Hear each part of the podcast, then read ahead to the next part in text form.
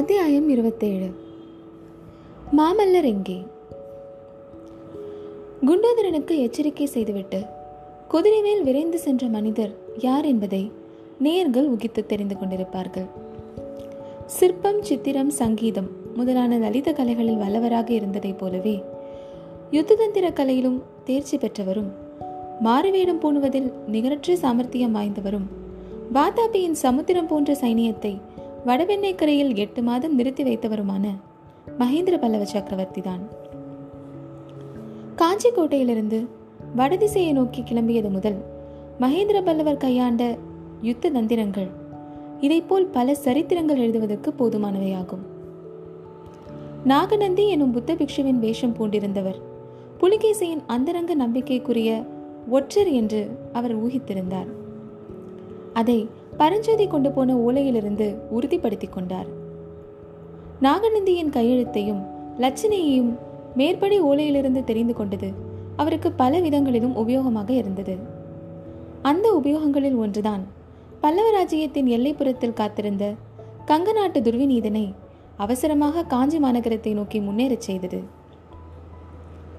புலிகேசியின் மாபெரும் சைனியத்திற்கு பின்வாங்கி காஞ்சி கோட்டைக்கு திரும்பி வந்து கொண்டிருந்த மகேந்திர பல்லவர் தாம் கோட்டைக்குள் புகுந்து கொள்வதற்கு முன்னால் ஒரு பெரும் வெற்றியடைந்து பல்லவ வீரர்களுக்கும் பல்லவ சாம்ராஜ்யத்திற்கும் மக்களுக்கும் உற்சாகத்தை ஊட்ட வேண்டும் என்று தீர்மானித்தார். போருக்கு துடிதுடித்துக் கொண்டிருந்த குமார சக்கரவர்த்தியின் ஆத்திரத்திற்கு ஒரு போக்கு காட்டவும் இந்த சந்தர்ப்பத்தை சக்கரவர்த்தி பயன்படுத்திக் கொள்ள விரும்பினார்.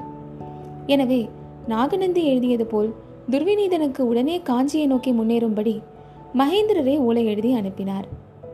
அதை பார்த்துவிட்டே துர்விநீதன் தன் சிறிய சைனியத்துடன் காஞ்சியை நோக்கி விரைந்து வந்தான். குண்டோதரன் கொடுத்த ஓலையை படித்ததும் நாகநந்திக்கு ஏற்பட்ட அளவில்லாத வியப்பையும் நேயர்கள் கவனித்திருப்பார்கள். அவருடைய ஓலையின்படி முன்னேறி வருவதாக துர்விநீதன் அதில் எழுதியிருந்தபடியால் தாம் அத்தகைய ஓலை ஒன்றும் அனுப்பவில்லை. இதில் ஏதோ சூழ்ச்சி நடந்திருக்கிறது என்று தீர்மானித்துக் கொண்டு நாகநந்தி குண்டோதரன் கொண்டு வந்த குதிரையில் ஏறிச் சென்று புள்ளலூர் போர்க்களத்தை அடைந்தார். அதற்குள்ளாக கங்க நாட்டு சைனியம் தோல்வியடைந்து சேனா வீரர்கள் சிதறி ஓட ஆரம்பித்து விட்டார்கள்.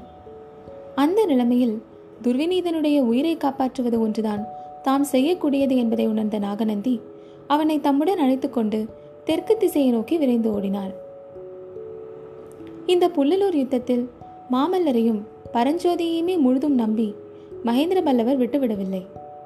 பொறுக்கி எடுத்த ஆயிரம் குதிரை வீரர்களுடன் புள்ளலூர் போர்க்களத்திற்கு வந்து சேர்ந்தார்.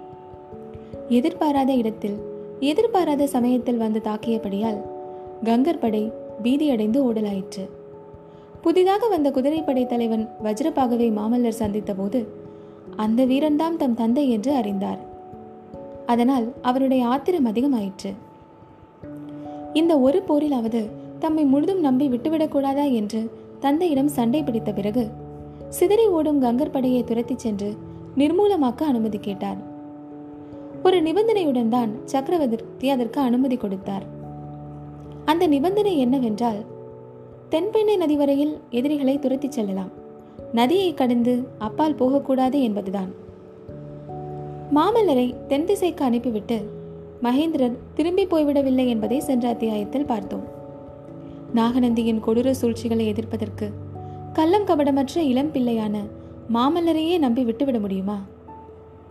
குண்டோதரனுக்கு எச்சரிக்கை செய்துவிட்டு கிளம்பிய மகேந்திர பல்லவர் இருட்டையும் புயலையும் பெருமழையையும் பொருட்படுத்தாமல் தென்கிழக்கு திசையை நோக்கி சென்றார். உதயமாவதற்கு ஒரு ஜாமம் இருக்கும்போது தென்பெண்ணை நதிக்கரையை அடைந்தார். அப்போது மழையின் வேகம் குறைந்து வானத்தில் மேகங்கள் கலைந்து நட்சத்திரங்கள் கூட தெரிந்தன. அந்த லேசான வெளிச்சத்தில் நதியும் நதிக்கரையும் அப்போது அளித்த காட்சியை வர்ணிப்பது இயலாத காரியம். நதியின் இரு கரையையும் தொட்டுக்கொண்டு ஹோ என்ற இறைச்சலுடன் நொங்கும் நுரையுமாக பிரவாகம் போய்க் கொண்டிருந்தது. நேற்று அல்லது முந்தைய தினமாக இருந்தால் அத்தகைய பெரும் பிரவாகம் கூட சற்று தூரத்தில் இருந்த பார்வைக்கு தெரிந்திருக்காது. அடர்ந்த தோப்புகளினால் அது மறைக்கப்பட்டிருக்கும். ஆனால் இப்போது நதிக்கரையில் நெருங்கி வளர்ந்திருந்த அவ்வளவு விருட்சங்களும் முறிந்து விழுந்து கிடந்தன. மகேந்திரர் நதிக்கரையை நெருங்கியதும் முறிந்து விழுந்து கிடந்த மரங்களுக்கு மத்தியிலிருந்து குதிரை ஒன்று வெளியே வந்தது. அதன் மேல் இருந்தவன் சத்ருக்னன். பிரபு இன்றிரவு நான் பட்ட கவலை என்றைக்கும் பட்டதில்லை. தங்களை தனியே அனுப்பிய என்னுடைய அறிவீனத்தை நினைத்து நினைத்து வருத்தப்பட்டுக் கொண்டிருந்தேன். இந்த புயலிலும் மழையிலும் தாங்கள் எப்படி வழி கண்டுபிடித்து வந்து சேர்ந்தீர்கள்? என்றான் சத்ருக்னன். நானும் எத்தனையோ இரவுகளை பார்த்திருக்கிறேன் சத்ருக்னா. ஆனால் இன்றைய இரவை போன்ற பயங்கரத்தை கண்டதில்லை. போகட்டும் நீ இங்கே காத்திருந்ததில் பயனுண்டா என்று மகேந்திர பல்லவர் கேட்டார். ஆம் பிரபு இங்கேதான் அவர்கள் நதியை கடந்து சென்றார்கள் என்றான் சத்ருக்னன். துர்விநீதன் இருந்தானா? பார்த்தாயா? என்று கேட்டார் மகேந்திர பல்லவர். வெகு சமீபத்தில் நின்று பார்த்தேன். துர்விநீதன் யானை மீது இருந்தான். மற்றவர்கள் ஏழு எட்டு படகுகளில் சென்றார்கள். அப்போது புயல் ஆரம்பிக்கவில்லை. கிட்டத்தட்ட அவர்கள் அக்கறையை அடைந்த போதுதான் காற்று ஆரம்பித்தது. கரையோரம் போய்விட்டபடியால் தட்டு தடுமாறி கரையேறிவிட்டார்கள். அப்போது நதியில் பிரவாகமும் இவ்வளவு இல்லை. நீ சொன்ன இடத்துக்கு தான் அவர்கள் போயிருக்க வேண்டும். பின்னால் படகு ஒன்றும் விட்டுவிட்டு போகவில்லையா? ஒரு படகை விட்டு போனார்கள் பிரபு. அதை நீங்களும் நானும் எடுத்துக்கொண்டு போய் பிக்ஷுவை திண்டாடச் செய்யலாம் என்று நினைத்தேன். ஆனால் புயல் நம்மையும் திண்டாட விட்டு படகை அடித்துக்கொண்டு போய்விட்டது. நல்லதாய் போயிட்டு சத்ருக்னா. துர்விநீதனை தொடர இப்போது அவகாசம் இல்லை அதைவிட முக்கியமான வேலை இருக்கிறது. மாமல்லனும் பரஞ்சோதியும் எங்கே இருக்கிறார்கள் என்று தெரிந்து கொண்டாய் அல்லவா இதோ இந்த நதிக்கரையில்தான் கிழக்கே அரைக்காத தூரத்தில் இருக்கிறார்கள். ஆ இந்த பெரும் புயலில் அவர்கள் என்ன பாடுபட்டார்களோ தெரியவில்லை. உடனே அவர்கள் இருக்குமிடம் போக வேண்டும். பொழுது விடுவதற்குள் அவர்கள் தென்பெண்ணையை கடந்து விட வேண்டும். உன் குதிரையின் உடம்பில் சக்தி இன்னும் இருக்கிறதா சத்ருக்னா? என் குதிரை ரொம்பவும் தளர்ந்து விட்டது. என் குதிரை இன்னும் போகும் பிரபு. இதன் மேல் ஏறிச் செல்லுங்கள். நான் இங்கே இருக்கிறேன். இல்லை இரண்டு பேரும் தான் போக வேண்டும். பிக்ஷு இங்கு வந்தால்? பிக்ஷு இங்கு வரமாட்டார் சத்ருக்னா. நிச்சயமாக இன்னும் சில நாளைக்கு வரமாட்டார். ஏன் பிரபு? உன் சீடன் குண்டோதரன் தான் அவரை தூக்கி திருப்பார்கடல் உடைப்பில் போட்டுவிட்டானே? என்ன பிரபு சொல்கிறீர்கள்? அதோ அந்த சத்தம் உன் காதில் விழுகிறதா சத்ருக்னா? சத்ருக்னன் உற்று கேட்டுவிட்டு ஆம் பிரபு சமுத்திர கோஷம் மாதிரி இருக்கிறது. மறுபடியும் மழையா? என்றான். மழை சத்தம் அப்படி இருக்காது. திருப்பார்கடல் உடைத்து கொண்டு விட்டது. நாளை பொழுது போவதற்குள் வராக நதியிலிருந்து தென்பெண்ணை வரையில் ஒரே பிரளயம்தான். ஐயையோ மாமல்லர்? என்று அலறினான் சத்ருக்னன். வா போகலாம். மாமல்லனையும் பரஞ்சோதியையும் எச்சரித்து காப்பாற்றலாம் என்றார் மகேந்திரர். சுவாமி குண்டோதரன்? குண்டோதரன் திருப்பார்கடல் உடைப்பை அடைக்க முயற்சி செய்தான். அது முடியாத காரியம். ஓடிப்போய் ஆயனரையும் சிவகாமியையும் காப்பாற்று என்று எச்சரிக்கை செய்துவிட்டு வந்தேன். என்ன செய்தானோ? ஆஹா அவர்கள் வேறு அகப்பட்டு கொண்டார்களா? இன்றைக்கு உண்மையிலேயே மிக பயங்கரமான இரவுதான் என்று சத்ருக்னன் கூறி குதிரையை போகும்படி முடுக்கினான். இது பயங்கரமான இரவானாலும் ஒரு பயன் கிடைத்தது சத்ருக்னா. புலிகேசியை வெல்வதற்கு இன்னொரு ஆயுதத்தை கண்டுபிடித்தேன் என்றார் சக்கரவர்த்தி. பிரபு தாங்கள் உண்மையிலேயே விசித்திர சித்தர்தான் என்று சத்ருக்னன் வியப்புடன் கூறினான். இரு குதிரைகளும் நதிக்கரையோரமாக கிழக்கு திசையை நோக்கி சென்றன. வழியெல்லாம் முறிந்து கிடந்த மரங்களை தாண்டி போவதில் அவர்களுக்கு எவ்வளவோ சிரமம் ஏற்பட்டது. எனினும் பொழுது புலரும் சமயத்தில் அவர்கள் பல்லவ சைனியத்தின் பாசறையை வந்தடைந்தார்கள். அல்லோல கல்லோலமாய் கிடந்த அந்த பாசறையில் பல்லவ வீரர்களுக்கெல்லாம் வந்திருப்பவர் மகேந்திர சக்கரவர்த்தி என்பது தெரிந்துவிடவே பலமான ஜெயகோஷம் எழுந்தது.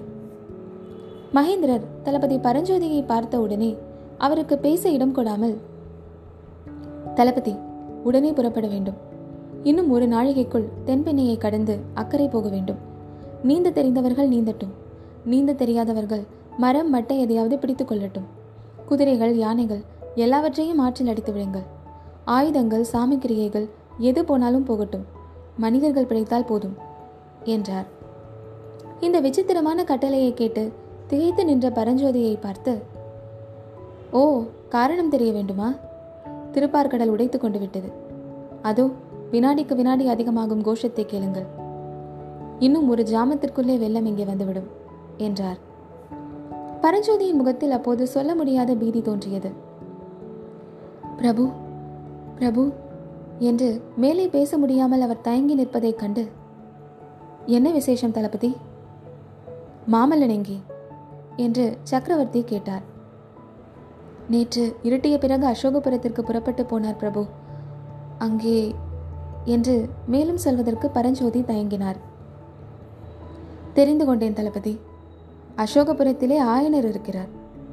அந்த சிற்ப சக்கரவர்த்தியை பார்ப்பதற்காக குமார சக்கரவர்த்தி புறப்பட்டு போயிருக்கிறார். நல்லது. மாமல்லனை காப்பாற்றும் பொறுப்பு இனி நமக்கு இல்லை அது ஏகாம்பரநாதனுடைய பொறுப்பு.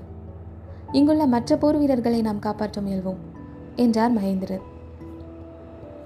மாமல்லரை பற்றிய அனாவசியமான கவலை நமது வாசகர்களையும் பீடிக்காமல் இருக்கும் பொருட்டு அச்சமயம் அவர் எங்கே இருந்தார் என்பதை சொல்லிவிட விரும்புகிறோம். கிழக்கு வெளுத்து பொழுது புலரத் தொடங்கியிருந்த அந்த நேரத்தில் அசோகபுரத்து புத்த விகாரத்துக்கு அருகில் மாமல்லர் ஏறியிருந்த குதிரையானது பெருகி வந்த எதிர் வெள்ளத்திலே நீந்தி திணறிக் கொண்டிருந்தது. விகாரத்தின் மேல் தளத்திலே ஆயனரும் சிவகாமியும் சிவகாமியின் அத்தையும் நின்று ஆவலுடனும் கவலையுடனும் அவருடைய வருகையை நோக்கிக் கொண்டிருந்தனர். ரதியும் சுகபிரம ரிஷியும் கூட அங்கே காணப்பட்டனர். அதே சமயத்தில் நீர் சூழ்ந்த புத்த விகாரத்தின் ஓரமாக பானை தெப்பத்தில் குண்டோதரனும் வந்து கொண்டிருந்தான். வீதியிலும் மற்றும் சுற்றுப்புறமெங்கும் வெள்ளம் சுழித்து கொம்மாலமிட்டு அதிவேகமாக ஓடிக்கொண்டிருந்ததுடன் கனத்திற்கு கனம் பெருகிக் கொண்டும் இருந்தது.